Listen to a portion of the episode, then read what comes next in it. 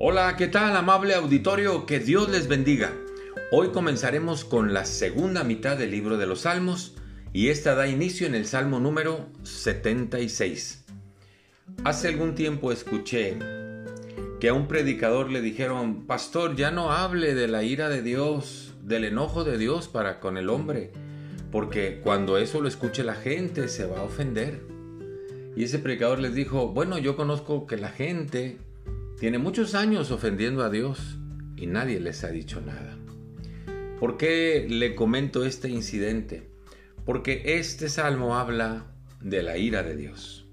Dice el versículo 6, a tu reprensión, oh Dios de Jacob, el carro y el caballo fueron entorpecidos.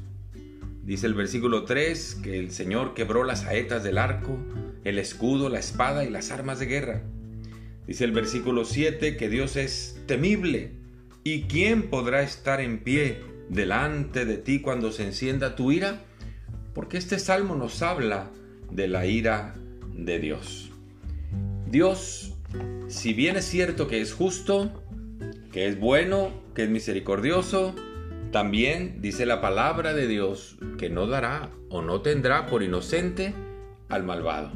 Les quiero referir al libro de Nahum, capítulo 1, versículo 3, dice, Dios es tardo para la ira, y creo que usted ha comprobado eso, es tardo para la ira, pero es grande en poder, y no tendrá por inocente al culpable. Ese mismo capítulo, el versículo 6 dice, ¿quién permanecerá delante de su ira? ¿Y quién quedará en pie en el ardor de su enojo?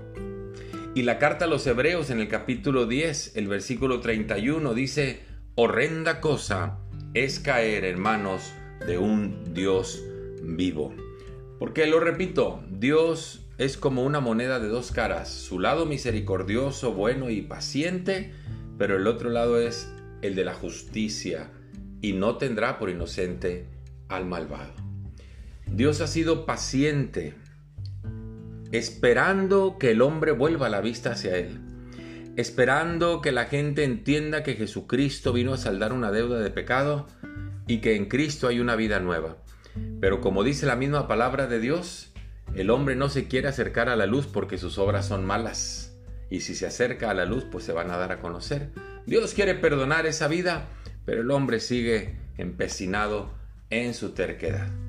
Yo sé que un día en la misericordia del Señor los que le hemos aceptado estaremos en su presencia. Pero de la misma manera ese día cuando muchos querrán creer en el Señor será demasiado tarde y conocerán la ira de Dios. Ponga esto en balanza, sea sabio y quédese con Dios. Muchas gracias, que Dios le bendiga, hasta pronto.